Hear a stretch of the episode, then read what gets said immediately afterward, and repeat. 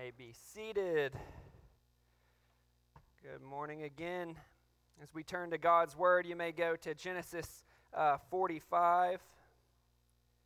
Genesis 45 is uh, where we will be studying from today.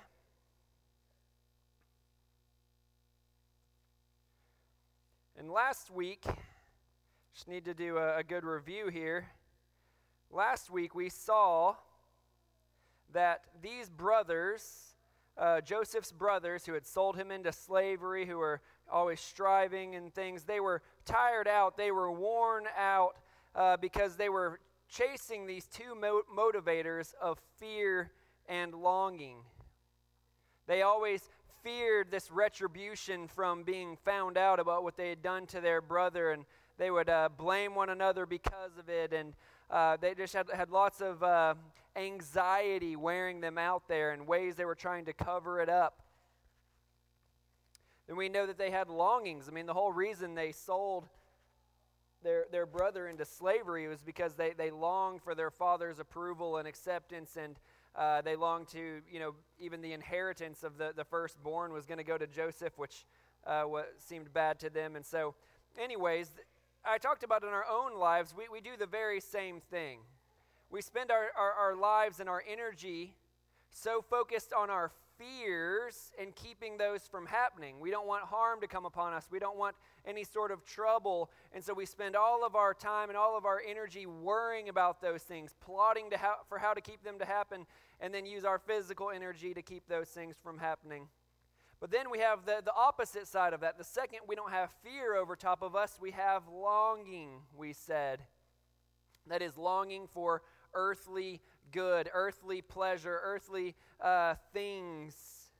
We long for more of it. And so, once again, we spend all of our time and all of our energy chasing after these earthly things that we feel will bring us happiness, bring us joy, and in the end, we are worn out because of it. And Jesus said, on the other hand, Come to me, all you, you who are weary and heavy laden, and I will give you rest for your souls. I mean, Jesus makes it so plain that, that the Christian life, yes, it will have trouble, but there will be a restful uh, essence to it, a restful aspect that, that runs through the Christian life. And um, I even think about uh, our, our, our favorite missionary, Paul, you know, of his life. I mean, he was always striving and pushing forward, but there's always this calmness about him as well, and always this joy. You think about the book of Philippians. Uh, we studied through a lot of Philippians at the beginning of the year, and we looked at how many times he just says, And in this I rejoice. I rejoice. I rejoice. The dude's in prison for the book of Philippians. That's a prison epistle. And he is rejoicing. And he's still trying to get God's word uh, to more people and spread it. And yet he is rejoicing through it all. And that's what I'm talking about. That's what I want to look at today is, well, okay, Pastor Jeff, you, you, you, you tell me that we got to find this rest in Jesus, but I got to put food on the table. I got to finish my education. I got to take care of my kids. I've got to do this and that you know, I've got to uh, do my, my job. Like, I, I can't just drop everything and then be restful. Well, that's not necessarily what I'm talking about. I, am not talking about, once again, that we don't do anything. I'm talking about we do things with a new type of power and a new type of peace and joy inside of it. And the problem is we have oriented our lives so, uh, so upside down that we do our tasks under our own power, with our own uh, uh, motivations and, and all of this, and therefore we walk away tired, worn out, burned out, and we really didn't uh, do as much as we um, ought to have done. It wasn't as, as meaningful. Me, uh, just John 15, we, we've looked at this passage a handful of times here, but John 15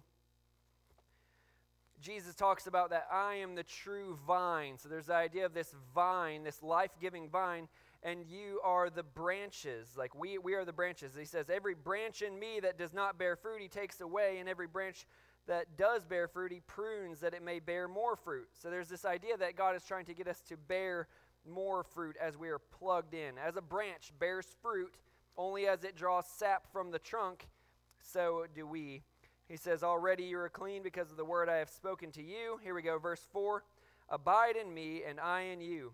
As the branch cannot bear fruit by itself unless it abides in the vine, neither can you unless you abide in me. I am the vine, you are the branches. Whoever abides in me and I in, in him, he it is that bears much fruit. For apart from me, you can do nothing. Okay, so hold that in your mind that without abiding, you can do nothing of lasting value. Am I saying that you can't go and put in your, your time at work? No, absolutely you can. That's not what Jesus is talking about. He's not saying you literally can't go to work. Is he saying that you can't, uh, you know, raise your family or, or whatever uh, task it is God gives you? Well, of course, you can do those things, but the question is, is it fruitful? And here's one for me. Is he saying that you can't go lead your church and preach a sermon under your own power? I'll tell you straight up, you can. I know from experience that you can do it under your own power, but that's not what he's talking about. He's talking about true power, true fruitfulness in that activity, right? Now, that's without me you can bear no fruit, but he who abides in me, he it is that bears much fruit. Okay, so here, here's um, what I want to give you. There was the title and stuff. The title is uh, God's Provision Gives Purpose, but we're going to keep going a little bit. Here's our old schedule, okay? This is our schedule that's based off of fear and longing. Fear of bad things happening to me, harm coming upon me, going without and longing. I want more. I want to experience more. I want to enjoy more. I want more possessions.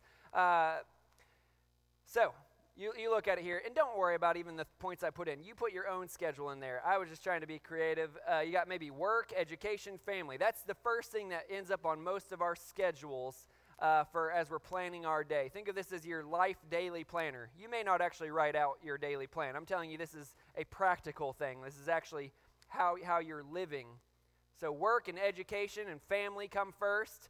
I mean, you know, uh, family, like I think of my, my wife doesn't go to a nine to five job, but she spends her time taking care of uh, my, my, our girls together, you know. So, anyways, uh, you have that. Then you have shopping. You got to have food. You got to have, sometimes shopping is more than just necessities, isn't it? Let's go with Black Friday. Uh, so then you've got play and leisure. This is, you know, what you do. Uh, you're something you're excited about. Entertainment. Think of, think of entertainment here football, basketball, uh, whatever your thing is, running, mountain biking, you know, whatever your thing is um, that, that you like to do kind of falls in there.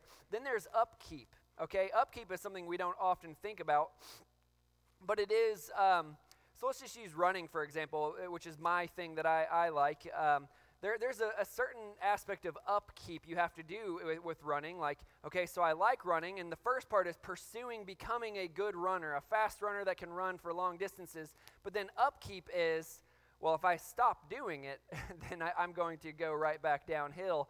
Um, so I'm going to be in trouble after my shoulder heals because it'll have been so long since I've run. But this is everything that you have in your life. You think about your house, the amount of time you spend keeping it up. You think about your possessions, your computers, your gadgets. Um, you, you just think about anything that requires upkeep in your life and the amount of time that goes into those things. Like, oh, well, I really need to uh, go make sure that the, the boat's, you know, doing well. I need to make sure that this is, and so there's an upkeep to all of these uh, things. And then what do we have there last? God, if I have enough time. This is practically how most of our lives go. You say, no, it's not like that. Trust me, I talk to a lot of people, and I, am not afraid to ask straight up. And I even know in my own life, uh, in seasons, the way things look. Uh, in, uh, in my own life, the way things are, uh, rather. So think about that with John 15 in the background and with, uh, with everything I've been saying about how we, we go through our lives worn out. We do those first four bullet points and they wear us slap out almost so so tired that we don't have enough energy to pursue god. Oh i don't want to read my bible right now. I'd rather watch netflix because i don't have to use my brain. You're so tired from your activities that you can't even do the thing that really matters according to jesus in john 15 right and then you talk about fruitfulness Fruitfulness, true fruit. I'm not saying doing the activity. You can go to work, you can go to school, you can raise your family, you can go shopping and put things on your table, you can do play and leisure, you can do upkeep. but none of those will be truly fruitful if we're not first abiding in God. And yet, that is the thing that most often gets pushed out of our schedules. Am I right? This is just the way it goes. That is when we are worried about fear and longing. Well, I've got to work. I've got to put food on my table. I've got to get my education done. I've got to take care of my family. Uh, and then you think about, well, you know, I've got to uh, ha- have these things. And then even pleasure. Well, I've got to provide myself pleasure with play and leisure and entertainment. Like, uh, you feel like it's all dependent on you. And so God gets left out. And so here is what I propose to you. I mean, it's not that hard. I just put God from the bottom to the top. This is the way our schedules are supposed to look. Again, I'm not even talking chronological schedule. This is a schedule of important. This is the way your priorities are supposed to look. God, seeking God, serving God, loving God, knowing God should be the priority. Abiding in Christ, if you will, John 15. And from that, you have the strength to do work, the strength to finish your education, to take care of your family, the strength to go shopping, to, to uh, have play and leisure uh, if there's time. I mean, again, these are the things that start to get pushed out of your schedule some. You say, well, how could I be happy if I don't have play and leisure? I promise. Joy does not come from play and leisure, but from the Holy Spirit. The fruit of the Spirit is love, joy, peace, patience, kindness, goodness, gentleness. I mean, we're chasing the wrong things. We've, we've bought into the lie of culture. Culture says, no, you got to get your work done. Then you got to have your necessities. Then you, you get your play and leisure in. Some people flip those before work, but anyway, um, you know, like that, that's what culture tells us. And then you, if you have time for, you know, wellness or whatever word they would like to use, then do it. But I would say no. First, focus on God, and the rest will flow out of it. It will actually be more successful, fruitful, and you will actually be far less tired from it. That is what I'm proposing to you. Because we follow that first schedule uh, of God at the bottom, the old schedule, the old man schedule, you could say the fleshly schedule, led by fear and longing, we're tired and we're worn out, and God receives very little glory from our lives. Uh, that same passage, by the way, John 15, he says, Whoever abides in me and I in him, he it is that bears much fruit, right? That was John 15, 5. Then 15, 8. By this my Father is glorified that you bear much fruit. And so it's not just us who, who uh, um, are suffering, if you will, uh, from this. God's name, God's acclaim, God's uh, reputation, God's glory, that is his uh, presence, his uh, renown in the world, is lessened because we choose to do our lives backwards and we're tired because of it. So there's a whole lot here. Um, we're worn out. We're not glorifying God. And at the end of the day, we're not accomplishing anything of true meaning, anyways. So I would say, I don't know about you, that God's schedule, this new one, is far better. But I want to help you know, uh, see a little bit what that looks like practically. So I'm going to go to Genesis 45 and then even into 46 here.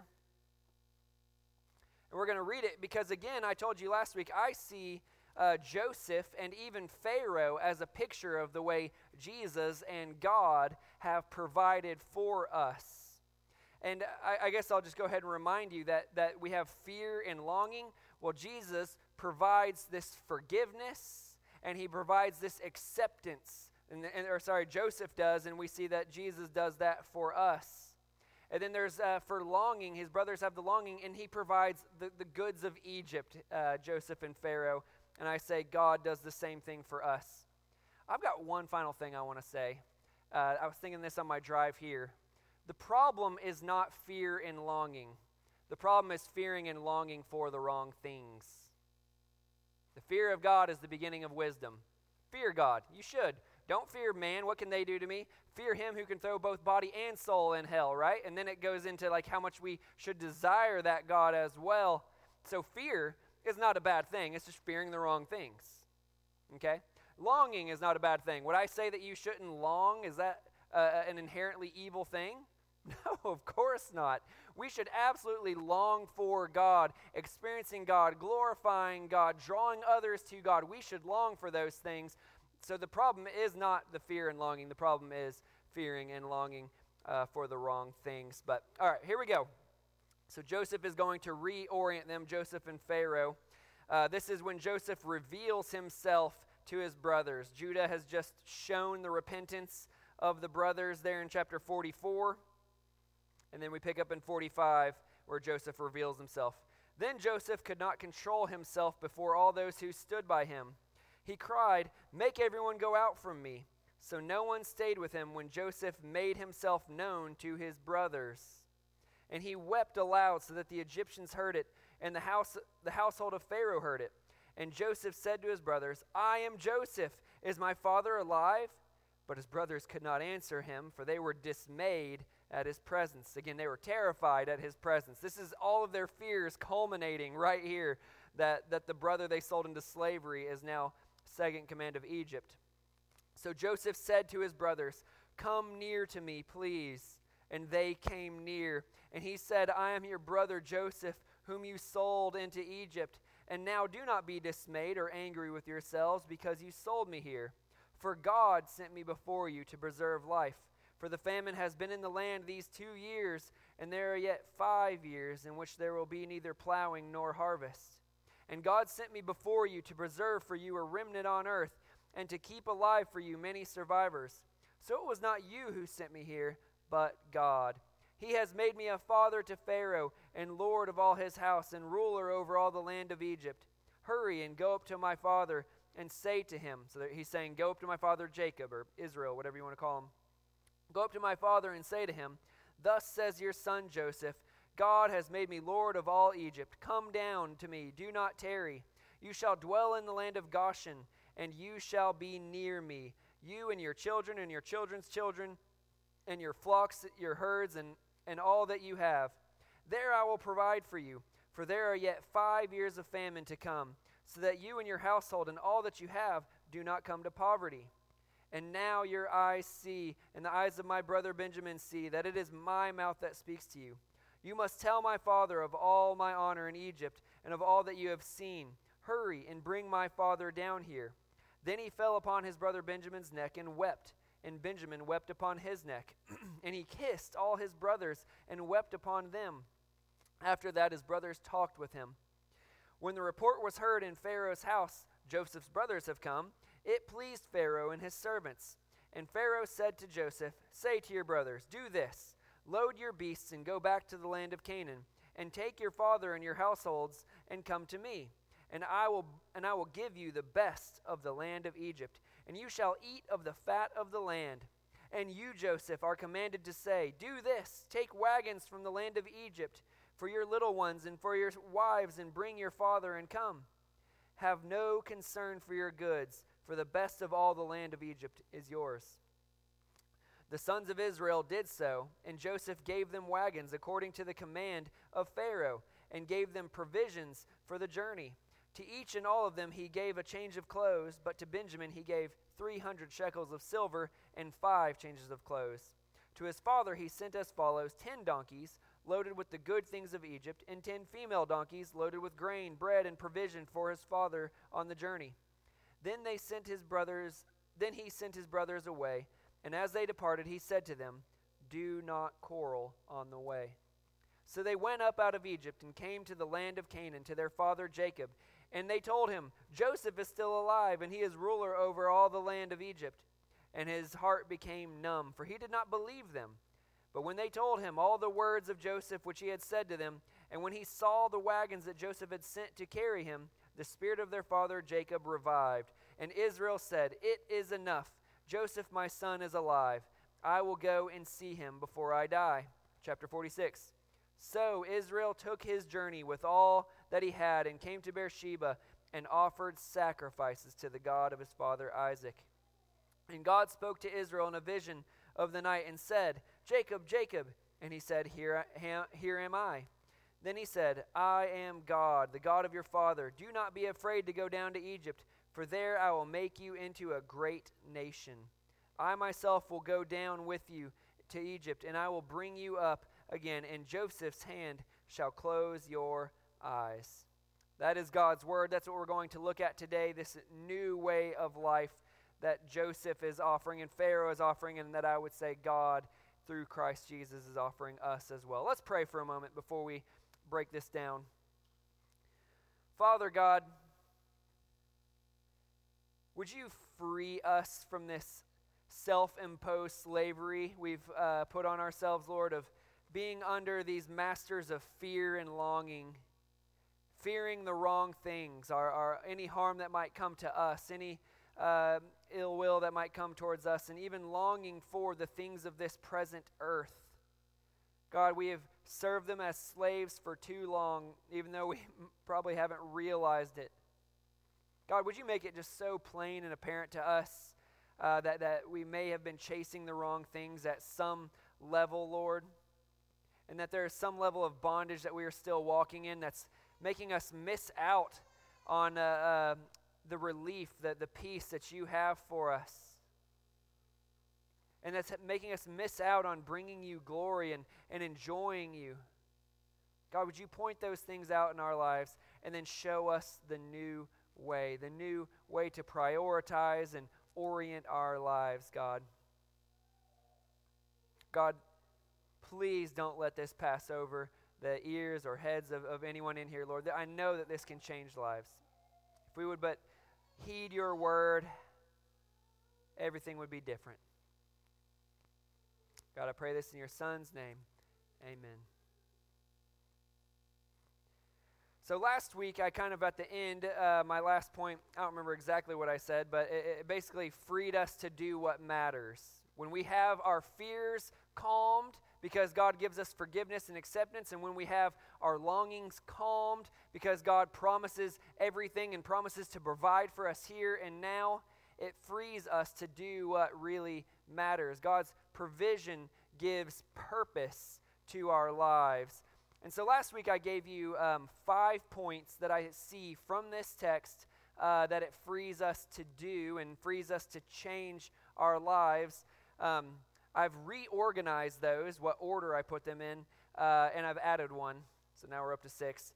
Uh, but it, I hope you'll, you'll, you'll see with me, even the ordering I changed these. Um, last time I didn't give as much thought to uh, order of importance and things. I just kind of spouted them out because I knew I wouldn't be able to go through them. This time I want to do order of importance because uh, God does give us an order of importance in His Word of what this frees us to do what God's provision frees us to do. So I just want to go ahead and get right into it. What I see as the most important thing. Number one, we are free to spend time with the favored son. And I use that cryptic language because it's talking about uh, Joseph in Genesis, but I'm talking about Jesus in uh, relation to our own lives. So the favored son. We are free to spend time with the favored son. The number one reason Absolutely. The number one reason people say uh, why they don't read their Bibles, pray, go to church, uh, meet with a small group or you know fellow Christians is well, I don't have enough time. I'm going to tell you right now, whatever area of life you're in, you have enough time because God has freed you. He has provided uh, for all your fears and longings, and now you are free to spend time with the favorite son. The question is, how are you spending that time, that freedom? God has given you. Now, I see this in Genesis 45 uh, because Joseph, um, in his you know forgiveness uh, uh, to his brothers, uh, doesn't end there. So I'll show you what I mean. Genesis 45, verse 4 Joseph said to his brothers, Come near to me, please. And they came near. And he, and he said to them, I am your brother Joseph, whom you sold into Egypt. And now do not be distressed or angry with yourselves because you sold me here, for God sent me before you to preserve life. So Joseph, in his forgiveness, okay? And Joseph, in his forgiveness, is saying, Come here, come to me. I want to talk to you. I want to relate to you. I want, I want to do something uh, intimate here. So come near to me, please. But that's not the end of the story of this relationship he wants to have. That's him t- telling this forgiveness. Don't be distressed or even angry with yourselves for selling me here into Egypt. He already saw their repentance, by the way, in chapter 44. He was trying to lead them there and uh, trusted that God would, and, and, it indeed happened. They had this uh, spirit of repentance about them, and so now he's saying, Okay, come near. You are fully forgiven. But he doesn't end there. Here's what he says in uh, verse 9. This is how the rest of their life is to go after this initial uh, forgiveness and initial acceptance, by the way, which would correlate to our initial forgiveness and acceptance in Christ. Verse 44, five, sorry, chapter 44, verse 9 Hurry and go up to my father and say to him, Thus says your son Joseph, God has made me the Lord of all Egypt. Come down to me, do not tarry. So you have that come down. This is a, another closeness. You shall dwell, that is, live in the land of Goshen, and you shall be near me. Well, he's talking to Israel, his father. No, no. You and your children, that's his brothers, and your children's children, and your flocks, your herds, and all that you have. What Joseph is calling for there is saying, Look, I don't just want you to come near to me at this time of salvation, at this time of forgiveness and acceptance. I don't want you to even take a vacation down here uh, to see me here in Egypt. He says, I want you to bring all your stuff down. Bring all your, your, your uh, animals, bring your, your sons your, and their children, your flocks, your herds, all that you have, and you shall dwell. That is, you shall live in Goshen, here in Egypt. Why? And you shall be near me. Joseph is, is calling for an uprooting of their past life of living in fear and longing and saying, Come near to me, come spend time with me. Can I tell you that that's exactly what God invites us to do? In Christ, we have this uh, forgiveness, and He does draw us near in that moment, and He tells us it's okay. All that you've done, it's forgiven, it's covered by the blood, and He gives us a hug and says, You're a part of the family. But then he doesn't say, okay, now get out of my sight, go do your thing, go live your life. No, he says, dwell here. You know what's interesting? Is that God actually doesn't tell us to move and dwell with him. What does he do? God dwells in us. We know that the Holy Spirit comes in and dwells us, and that's not for no purpose.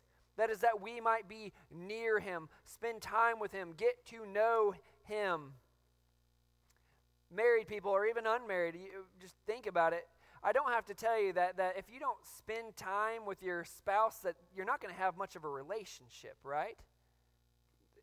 It's really easy, and I mean, it happens in seasons. I know uh, my wife and I, when we have our kids, like we might be in the same room, but not not necessarily spending quality time together, relational time, and and your relationship suffers because of it. If you have more hours at work or have to go out of town, all, all these things, like you know that in that particular relationship, there's a strain that's put on it. And the same is true with us and God. If we aren't spending time with Him, it is going to leave the relationship uh, more shallow, less deep.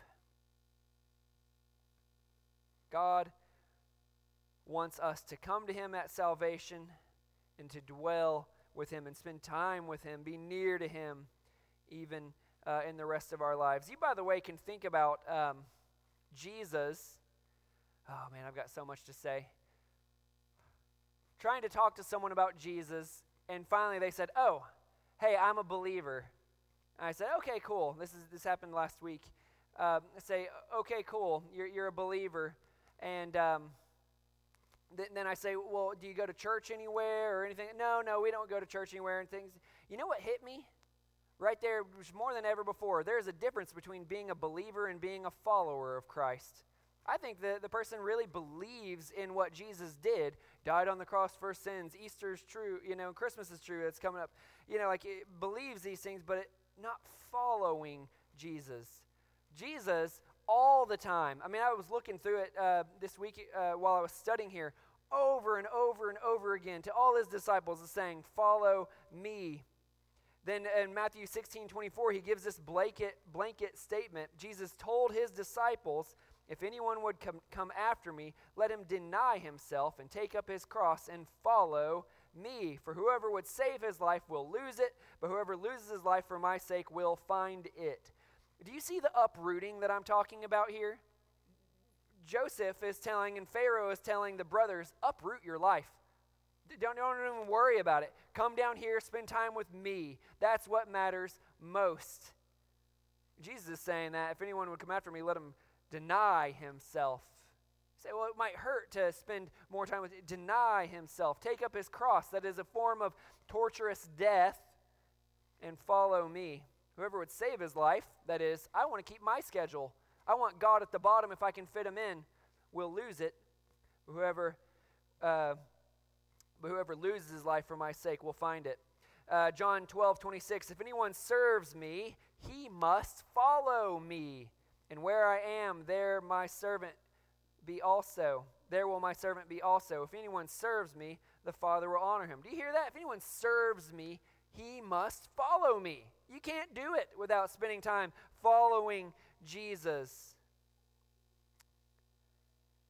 Matthew 10:38 Whoever does not take his cross and follow me is not worthy of me. This is just this idea. If we're not following Jesus, trying to do relationship and say, how, how do you want to shape my life? We're missing it. We may not be saved in the first place, but we're certainly missing out, even if we have trusted in Christ. What does this look like? Well, vaguely, um, we, we see in the Bible, Matthew 6.33, Seek first the kingdom of God and his righteousness, and all these things will be added to you. That's talking about food and drink and clothing, and that be, don't be anxious for anything, is uh, Matthew 6 there is what that's talking about. He's saying, hey, don't worry about all that stuff that you're afraid of. Seek first the kingdom and his righteousness. And Jesus, by the way, is the herald of the kingdom, so we're seeking him. And all these things will be added to you. First Chronicles 16:11 Seek the Lord and his strength. Seek his presence continually. I mean, I could go on and on with other examples like that, but that's what I'm talking about. Seek the Lord, seek his strength, right? Abide in me, and you will bear much fruit. Seek the Lord, seek his strength, seek his presence continually. That's just doing this relationship with God. But I don't want to leave you there even. Um, I want to get a little more practical. And you take risks anytime you get this practical. If it can become legalistic or I can leave things out, I'll probably do both a little bit um, on accident. Uh, so, practically, what does this look like to seek his presence continually? I would say first, uh, God's Word. Okay, do some, some mental math with me real quick. God's Word is written form, but John 1 1 tells us that the Word became flesh. Part of abiding in Christ is, is reading His Word, letting God speak to you. And, and don't be worried about what people are saying these days. Oh, this is just a, a, religious tradition put into a book. No, this is God, the God who created everything, runs everything, and who ultimately reigns over everything, speaks to us through it, specifically in Christ, the Word who became flesh. Nowhere else do you have God's infallible speech to you. And I'll tell you, in my, uh, my marriage world, if I'm not listening to my wife, there is no good relationship. I mean, if, if, I'm not listening, actively uh, listening to my wife, and it's funny with kids, I, I, do. I turn off my ears because I'm, I just hear constant, you know, talk and she'll be like, Jeff, are you not listening? I'll be like, oh, I thought you were talking to the kids. I don't know. Like, we're, always conversations going on. And so, uh, yeah, I've got to turn back on my, my ears and listen. And for us, that is listening to God speaking to us. God's word is the only place where we can uh, hear his infallible word, and it should absolutely be the place where we primarily listen to him. So, spending time with the, the favored son, spending time with the word that became flesh, is spending time in God's word. By the way, you can do any of these things that I'm going to tell you without spending time with Christ, right? You can read your word. You can do. Uh, you can read the Bible and, and do all these other things without spending time with Christ. So you got to make sure you're, you're seeking His presence. That's what you're doing. You're not just uh, seeking to read a book. You're seeking the presence of God. The next one I, I believe uh, is all through the Bible is prayer. So God talks to us through His Word. Prayer, we talk back to Him. Prayer is where we speak to God. Again, relationships need a back and forth, this dialogue. And so this is where we talk to God. And this is where we make our requests of Him and where we ask Him to intervene in our lives and the lives of those around us. Prayer is where we cast our cares on God and He actually listens. We're actually commanded to cast our cares on Him. You know that, right? Cast your cares on Him, for He cares for you. And then we have that again in Philippians. Uh, be, don't, do not be anxious about anything, but in everything, by prayer and supplication with thanksgiving, let your requests be made known to God. and the peace of God, which surpasses all understanding, will guard your hearts and minds in Christ Jesus. So, prayer. We've got God's word. God speaks to us. That's normal for any relationship. Sorry, yeah, God's word. Then prayer. We speak back to Him, asking that these things would be made real in our lives and the lives around of those around us, letting him know our troubles and our cares. Again, if you got a, a friend that like is like, you know what, don't tell me about your junk. I don't, I don't want to hear about it you're not going to have a good relationship with them. But God is the exact opposite. He literally says, I need to hear all of the junk going on in your life. I want to hear it. Um, it's just so amazing that God wants to relate to us in this way. Thirdly, I would say meditation. Meditation is not an Eastern practice primarily. I mean, it's just a biblical practice that means thinking on thinking on, uh, you know, setting your mind upon. This is what uh, Brother Lawrence calls practicing the presence of God. I don't know if you've ever read that book, Practicing the Presence, uh, by Brother Lawrence. And he was just a, a devout man who said, I can't always be reading my Bible and I can't always be praying, but I can always live in light and think in light of the fact that God is here right now. Because God says, I will be with you always, even to the end of the, the age right? And so he says, Well, God's here, God's with me. And he, you think on God's attributes. God is looking on me, and he's looking on me kindly and lovingly. He's trying to take care of me, he's trying to lead me as a shepherd. And he, that's, that's, he's meditating, and we can do this while God's word is in front of us, and we should. You need to engage your brain um, and think about that God is present with you as you're studying, and God is speaking to you through it. But then when we walk away, we can still think on these things. That's meditation.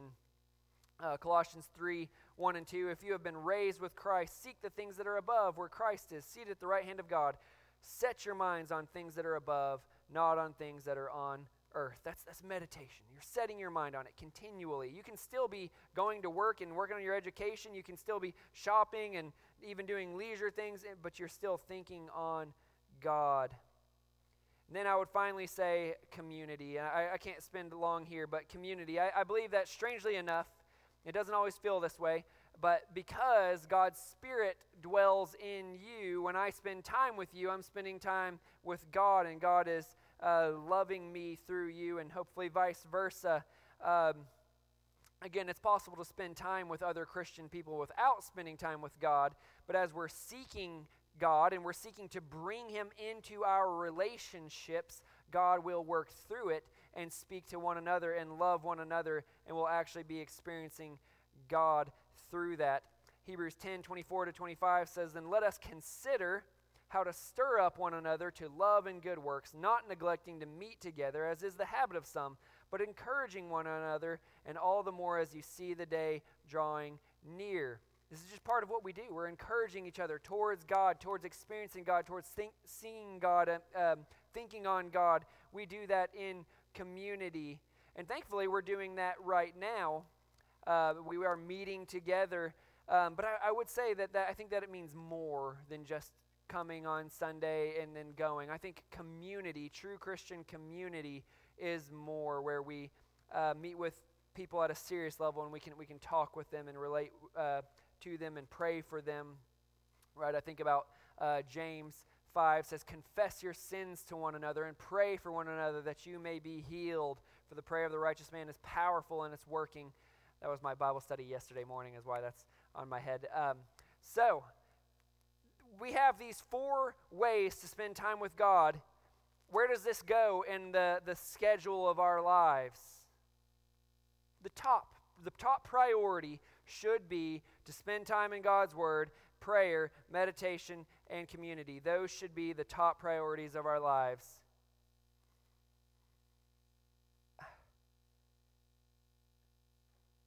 We'll, we'll, we'll get further, but I've got so much more to say that I won't even have time to say, but that's okay. Um,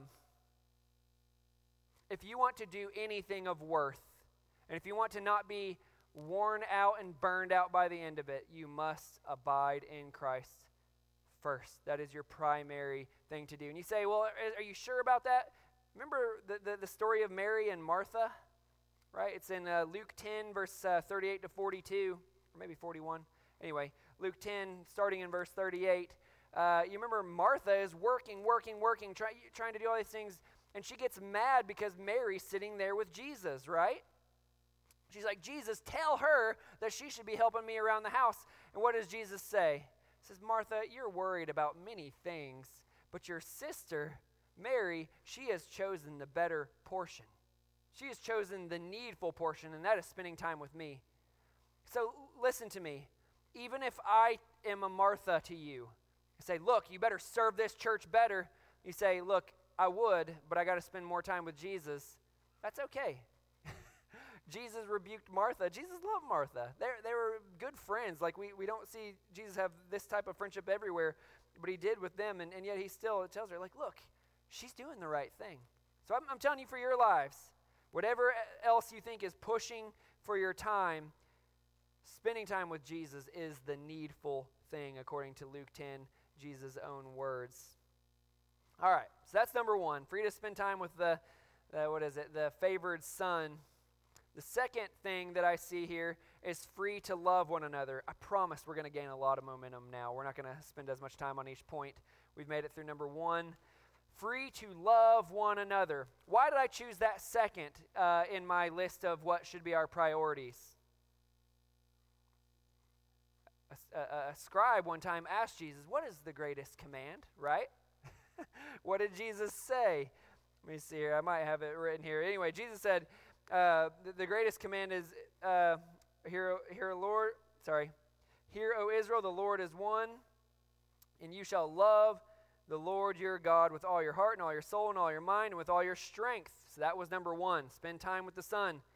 The second is this you shall love your neighbor as yourself. There is no other commandment greater than these. Whoa, Jesus explicitly said it. There is no other commandment greater than these. Love God, that's number one. Number two, love your neighbor as yourself. So I would just say, love others, love one another. Where do I see that in Genesis? Well, once again, we, we see um, first Jesus gives them that forgiveness. He says, you know, don't be distressed or angry at yourselves there in uh, verse 5. But then in verse 24, after he's instructed them to go to Egypt, this is what he says. Then he sent his brothers away, and as they departed, he said to them, Do not quarrel on the way. What, he, what he's saying is, Look, guys, I've let you off the hook. I've provided forgiveness and acceptance, so you don't need to blame one another anymore. You say, Blame one another? Yes, look at, um, oh, I don't even know where it is now. I've got this so out of order. Basically, Reuben blames him. I think it's chapter 42. This is what happens when I use my mind instead of just my notes. Anyway, I, I won't worry about it. But Reuben says, Did, did I not tell you that, that we shouldn't uh, do this to him? Hmm. Anyways, yeah, that, that, so they were blaming one another, evidently. And then even just trying to get the upper hand on one another. They literally sold their brother into slavery because their longings were so strong. They were not loving one another. They had let their fear and let their longings take over their ability to love one another. But Joseph is saying, Look, guys, I've provided forgiveness, I've provided acceptance, and I've provided everything your hearts could long for. Now you are free to love one another. You are free to love one another. That was Genesis 42, 21, by the way. And Reuben answered, Did I not tell you to sin ag- not to sin against the boy? But you did not listen. So now here comes a reckoning for his blood. That's Reuben blaming his brothers uh, for, for selling Joseph into slavery. This is absolutely true for us. When we recognize that God has provided forgiveness, provided acceptance, provided for all of our right now needs and all of our future longings, we are free to love one another radically. Like, we're not talking like just a little bit of like, you know, give them a little Valentine cutout uh, when that time comes or, you know, a smile. I mean, we, we can radically love one another. I think about Colossians 3 verses 12 through 14. This is because of what Christ has done for us in, in the flow of Colossians 3. Because of what Christ has done for us, put on then, as God's chosen ones, holy and beloved, compassionate hearts, kindness, humility, meekness, and patience, bearing with one another. That is, it is sometimes difficult to do life with one another, but we bear with one another. But he goes on, uh, and if one has a complaint against another, forgiving each other, as the Lord has forgiven you, so you also must forgive. And above all these, even more than just bearing with and, and forgiving one another, above all these, put on love, which binds everything together in perfect harmony. We are free to do this. You say, well, how, how, does that actually make us free to love one another? Well, I would say first, being selfish and spiteful makes us miserable. Seriously, the most miserable people I've ever known in my life are those who are the most hateful to others. It is eating them away from the inside. It will make you miserable to serve yourself all the time. And loving others leads to greater joy. Uh, Galatians 5 22 to 23 is the fruit of the Spirit, okay? It is uh, said by most uh, commentators that those are um, successive. That is, the one fruit leads to the other fruit, and then that fruit leads to the next fruit, and that fruit leads to the next fruit.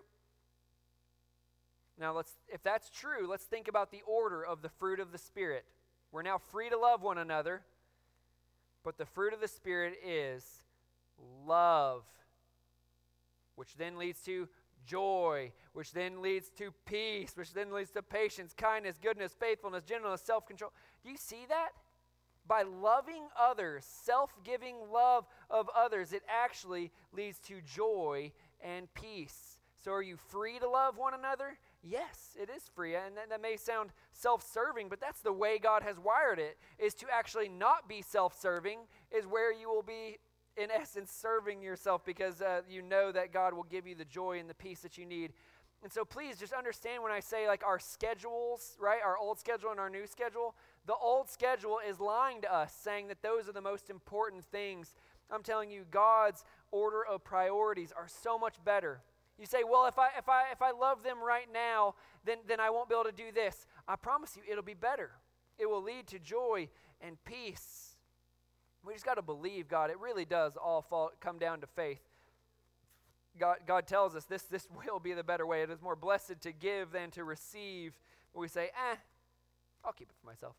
I'll, I'll fight for my own place. You think about, again, Philippians 2, uh, doing everything out of uh, selfish ambition, but it says, nope, count others more significant than yourselves. That's, that's actually the way. We are free to love one another. What a beautiful thing. And with that, number three, oh, with that, we are free to work but not be consumed. You say, okay, so far you've talked about loving God and loving my neighbor. That sounds like I just need to like be this this uh, unproductive person, never does a thing. No, once again, people in the Bible, the ones that we, we look to, they were not lazy people. They worked hard, but they were not consumed with their work in the sense that it kept them from what most matters. Again, we already talked about Martha um, there in Luke 10, that she was working, and we're free to work, but it was actually keeping her from doing what really mattered in that moment. So we are free to work but not be consumed. Oh, I should show you that from Genesis 45, um, not, not just my thoughts. Uh, verse 9, he says, uh, Hurry and go up to my father and say to him, Thus says your son Joseph, God has made me Lord of all Egypt. Come down to me, do not tarry. You shall dwell in the land of Goshen. You shall be near me, you and your children and your children's children, and your flocks and herds and all that you have. There I will provide for you. I'll pause there. So we said two things. You're going to come to Goshen, which is a uh, productive, like actually very nice uh, land for having flocks and herds, but you can bring your flocks and herds. So he doesn't say you guys have to quit your jobs. He says, now bring them down and, and you can work your flocks and your herds, right? He says, uh, there, bring your children, your children's children, your flocks, your herds, and all that you have.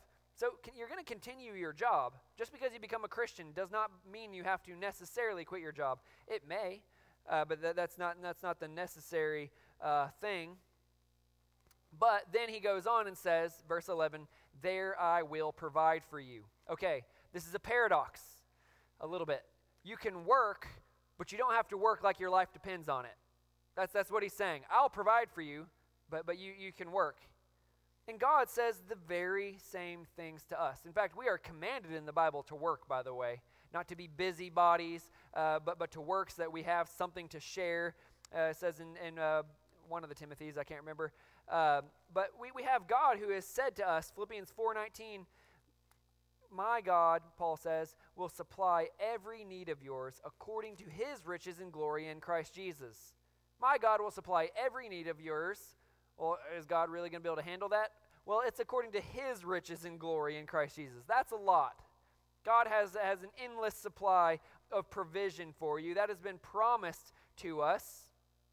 But again, uh, in, in uh, Thessalonians it says if you don't work, you don't eat. So it's like, well, okay, well, which is it? Do I work or do I not work? Well, both. You, you work, but you work as though God is still providing for you, as though He will take care of you. You work but not as though the world rests on your shoulders. I think about different motivations to work. Um, some people work hard because they're like, well, if I don't do this, then I won't have enough money to pay the bills and put money on, or food on the table. Hope you don't put money on the table. Kind of weird. Um, you know, I, I, and there's this fear driving that. Others say, well, if, if I don't work hard, then I won't be able to buy the things that I want and have the security that I want. Others say, well, if I don't work hard, then I'll be letting all these other people down because they depend on me. Whatever your motivation, though, is, God has provided. And, and it, it's not like that. God will provide for all of your needs. God has already provided everything that you need right now and ever could long for uh, for, for the future. So we don't have to fulfill our fleshly longings right now, uh, our earthly longings right now. And the world really does not depend on you. Again, Matthew 6:33 that says, "Seek first the kingdom and his righteousness, and all these things will be added to you," is in the context of, well, but what, where, what will I eat? What will I drink? What, what, where will I get clothes to put on? He's saying, look, just seek first the kingdom, and all these things will be added to you. I'll take care of it, God says. So you can work. You should work hard. Christians should be great hard workers. You know why we should be such great hard workers and positive workers? Well, because we've been doing number one and number two. We've been loving God, we've been uh, abiding in Christ, and then we've been loving our neighbor, and we're finding joy and satisfaction in that. And then we can work, and we're working from a place uh, of, uh, of fullness. We're working from a place of satisfaction rather than, well, I got to put in my put in my, my eight hours, nine hours today. Got to put in my 40, my 60, whatever hours you work. Let me give you an application we need to ask ourselves is my job, my work, my education, my whatever, keeping me from loving God and spending time with Him? Is, is that keeping me from loving God and spending time with Him? My job. If the answer there is yes, then something needs to change. I don't know exactly what that will be in your life, but I would say don't be afraid of doing radical things to, do, to, to obey God, of seeking first the kingdom. I mean, I'll tell you, for, for fighting lust, Jesus talks about cutting off your hand and gouging out your eye. I think messing with your job hours is okay. It, like God can take care of you if you're seeking Him.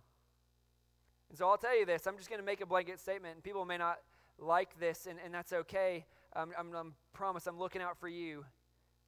It may be best that you tell your boss, "Hey, I need to cut down my hours. I'll take a pay cut." it may be best that you say, No, I don't want that uh, promotion, or I actually need to be demoted because I've got more important things to do uh, in this life. And some of you need to quit your job altogether and get into a different field. Uh, you remember, I mean, our the things we need to do spend time in the Word, spend time in the prayer, spend time uh, with community and, and meditating on God. If your job is keeping you from doing those, you just need to get out of it. I mean, I'm not saying that that's what you have to do. I'm saying that that would not be too much. And you can still trust that my God will supply every need of yours according to his riches and glory in Christ Jesus. God will take care of you. Now, if you're thinking, sweet, I get to quit my job, you're probably uh, barking up the wrong tree there if this, this sounds like. but if you're saying, okay, I want more of God, I want more of Him, to abide in Him, to be filled with Him so that I can pour it out at work, then, then maybe, yeah, maybe, maybe quitting your job is what you need to do if it's keeping you from those at least four things that, that um, I've given you um, that it means to spend time with the favored son. It's too much. The God of the universe. Like, He's got you. Don't worry about it. Anyway, verse 4, not verse 4, sorry, uh, number 4. We are free to, to possess, but not be weighed down. Free to possess, that is, things, to pursue things, and I would even say experiences, but not to be weighed down by those material things or by those experiences. I love uh, what Pharaoh says in verse 20. He says to the brothers, Have no concern for your goods, for the best of all the land of Egypt is yours. He's saying, Guys, hurry up and come down here to Egypt. Go up and get your father Get, get your families and your, your flocks and herds, but have no concern for your goods. Why? For all the best of the land of Egypt is yours. Don't, don't worry about uh, what, what things you have, material possessions. And I would again add in our uh, context um, experiences and things like that. And, and again, I just I need to emphasize it's okay for you to have things. It's okay for you to have possessions. We don't have to sell uh, everything we have or burn it all. It's okay to have experiences, to go places, to do things. But what we cannot do is let those things drag us down. Just like work, we need to work. We're commanded to work, but do not let it consume you. and this, it's okay to have, it's okay to uh, even pursue some things, but not be weighed down by them. Hebrews 12 1 Since we're surrounded by so great a cloud of witnesses, let us also Lay aside every weight and sin which clings so closely, and let us run with endurance the race that is set before us. That's this picture of um, people run right now with rucksacks, they're called, and it's just weighted bags. Um, and I, have done it a little bit. I, I, really hate it, so I don't do it much. Um, you know why I hate it? Because it makes me super slow. you wear a heavy bag, like a military style bag, excuse me, and it slows you down. And that's, that's what uh, Pharaoh sang, and that's what God is telling you. You got a race to run. You don't have to bring, that, bring everything with you. Don't, don't be weighed down by it. You got a spiritual race to run. And if there's anything that is just dragging you down, keeping you from running that race with endurance, then cut it off. Get rid of it. If there's any material thing that you're pursuing or even already have, and that's consuming you and keeping you from doing what matters, get rid of it. If there are any experiences or whatever that are keeping you from God, get rid of them. Don't, don't bother pursuing them. Uh, Hebrews 13:5 says, "Keep your life free from love of money and be content with what you have, for he has said, I will never leave you or forsake you." You see that? The reason we can keep our lives free from the love of money and be content with what we have is because God says, I'll never leave you or forsake you. Those possessions won't make you happy. There's always that joke of like, uh, money won't make you happy, but a jet ski might. It won't. Like, that's just a, a funny, whatever thing I've seen online before. Um, that, that, again, the world is lying to you if, it, if you believe that those things, those possessions or experiences will make you happy. We can be content with what we have. For he has said, I will never leave you nor forsake you. So you're free to have stuff. I'm not, not telling you you can't have things. But we got to ask ourselves is this thing or this experience helping me to love God and others, or is it distracting me? Is it keeping me from maximizing my love for God and for others? We got to ask these things. We're free to possess, but not be weighed down. Next is free to obey basically, I'll just tell you the brothers were happy to obey. They went up to Egypt. They convinced their father to come down. That's uh, verses 25 to 28. We already read it. But, but again, we, we sometimes are afraid of obeying God, but we got we got to see things like this um, Psalms 84 11 and 12. For the Lord God is a sun and shield. The Lord bestows favor and honor. No good thing does he withhold from those who walk uprightly. O Lord of hosts, blessed is the one who trusts in you. If God tells you not to do something, then it is not a good thing for you. Don't be afraid of obeying God's commands. And if God is telling you to do something, even if it's difficult, he is giving you good things. Romans 8:32, how do we know we can trust God? He who did not spare his own son, but gave him up for us all, how will he not also with him graciously give us all things? God is not trying to rob you, Satan is. The thief comes to steal, kill, and destroy, but I came that you might have life and have it abundantly, says Jesus. Don't be afraid to obey God, even on the hardest of things. It will be a difficult season. I'm telling you, you get into a rut of sin you get into a rut of sin, it's hard to get yourself out of that rut. Pride, greed, lust, whatever that rut of sin is, it is difficult. It is painful to get out of it. But you can trust God that it's so much better to be out of that rut, free out of that rut.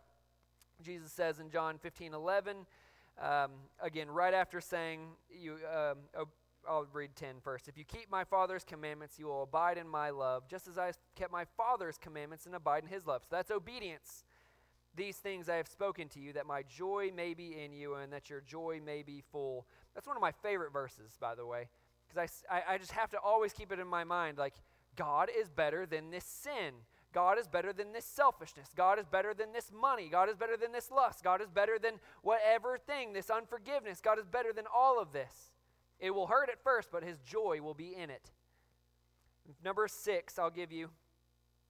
We are free to sacrifice, not just do the bare minimum. Uh, 46 1, so this is the next chapter. It says, So Israel, that's their father Jacob, so Israel took his journey with all that he had and came to Beersheba and offered sacrifices to the God of his father Isaac. You say, Oh, well, he's a patriarch. They offer sacrifices. This is in the middle of a famine.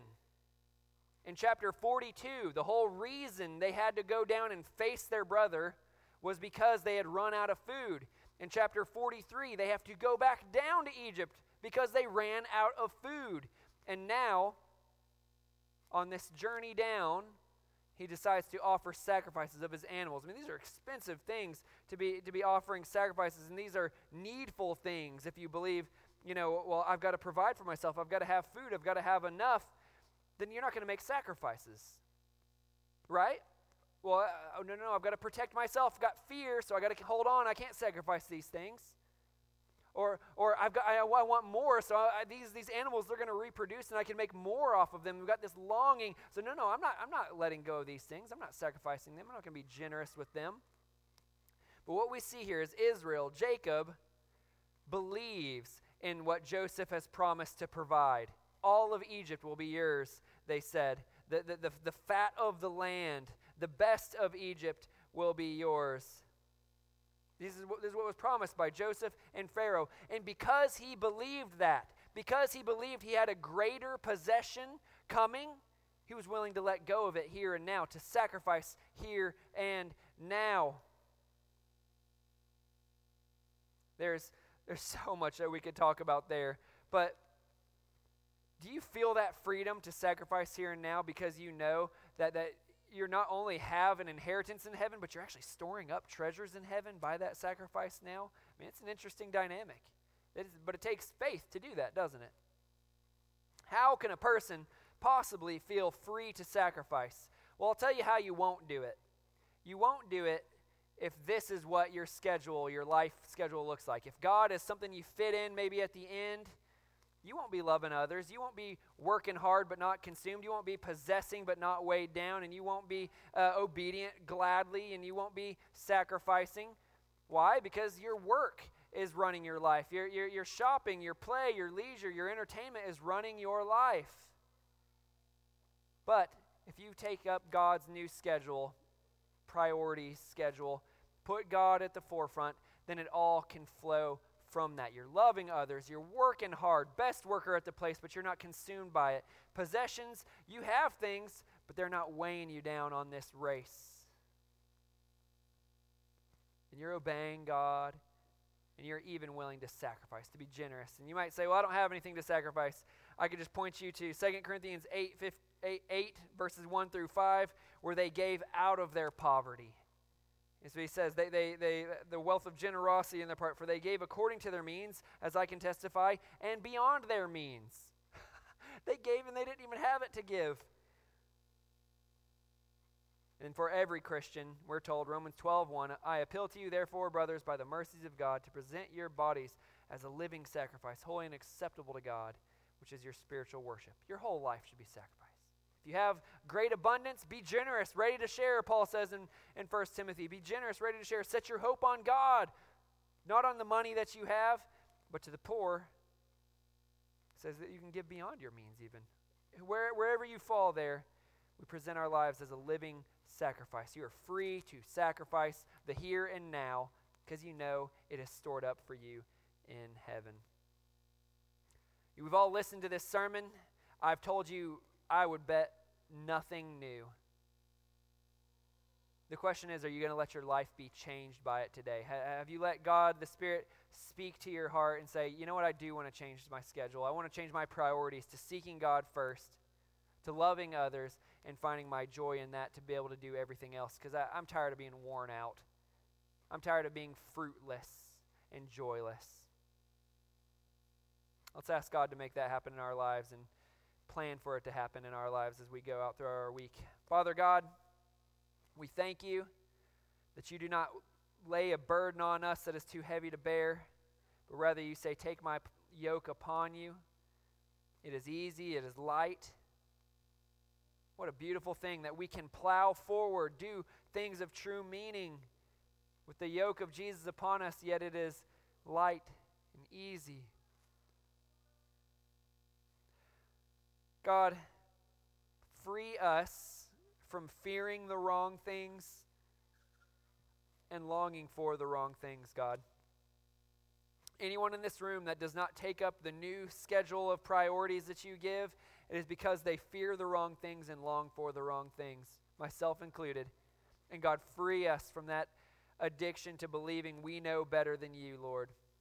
And let us take up this new schedule of priorities that puts you first, that seeks the kingdom first, that seeks your presence continually, that reads your word, that prays to you, that meditates on you, that meets with fellow believers to be uh, stirred up to faith and good works. God, let us love one another generously, bearing with one another, forgiving one another, just as you have forgiven us, and putting love on it all so we can have that perfect harmony. God, let us work hard, but be willing to quit our jobs if necessary in order to abide in you. Don't let us think that we're gaining everything but losing it all truly because we're so focused on work or things, possessions. God. Don't let us be weighed down by them. God, help us to obey gladly, trusting that you have the best plan for us, and help us to sacrifice generously, trusting that you have it all laid up for us, and that we should store up treasures in heaven where rust and moth don't destroy, where thieves don't break in and steal. Lord, we know that all of this will show where our heart is. God, we need you for this. We want your rest. We want your joy. We want to be fruitful for you. But it doesn't happen any other way. So I pray you do it in our lives. Help us to obey you gladly. In Jesus' name, amen.